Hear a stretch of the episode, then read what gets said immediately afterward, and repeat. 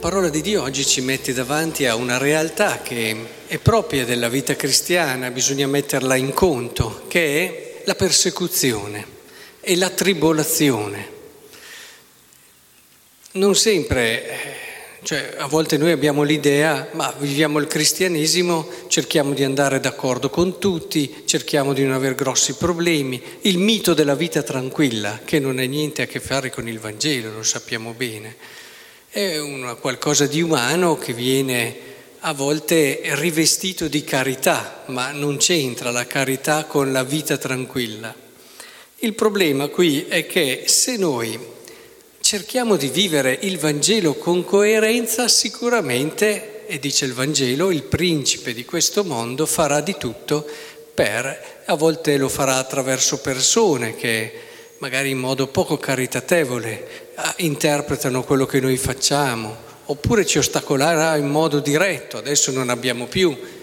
Qui, almeno nel nostro ambiente, le situazioni di violenza fisica come ha subito Paolo, perché anche Paolo, noi lo idealizziamo molto, che bello Paolo, che bravo, che coraggioso, però qui ha rischiato di morire, ci è andato proprio vicino, l'hanno lapidato e lo credevano morto. Quindi ha dovuto anche lui passare varie difficoltà. Certo, io credo che il modo migliore per affrontare queste persecuzioni e tribolazioni è fare come hanno fatto proprio i cristiani che ci presenta la scrittura. Padre perdona loro. Mm, l'atteggiamento fondamentale è proprio questo. Dinanzi a chi ti fa soffrire, dinanzi a chi non ti comprende, dinanzi a chi la risposta è sempre un gesto d'amore, un gesto di accoglienza. I, I, martiri ci hanno sempre sorpreso per questo, ma al di là di quello che è il finale cruento della loro vita, uno ti fa qualcosa, tu rispondi cercando del bene per lui, cercando del bene nella sua persona. Questa è la rivoluzione del Vangelo. E questo è decisivo, questo è decisivo. Poi ti impegnerai in tutto quello che potrai, è importante anche la fortezza di carattere, dell'essere coerenti con le proprie idee, senza però scivolare nel vittimismo. Perché un'altra tentazione, quando il demonio, vedete, non riesce a scoraggiarci o a demoralizzarci con le critiche, le persecuzioni e così via, passa a un'altra arma, che è quella del vittimismo. E allora uno dice, eh, i cristiani saranno sempre perseguitati, quindi è giusto che la gente mi critichi, è giusto che qui, però alla fine ho sempre ragione io, non ci si mette mai in discussione. E, e allora eh, si diventa autoreferenziali mentre invece tante volte dietro a certe critiche o persecuzioni ci può essere anche una, dire, uno stimolo a mettere in discussione alcuni aspetti, a crescere e a migliorarsi. Per questo dico che l'atteggiamento migliore non è quello di chiudersi in se stessi con la vendetta, chiudersi in se stessi con il vittimismo, ma è quella proprio invece di aprirsi attraverso la risposta dell'amore.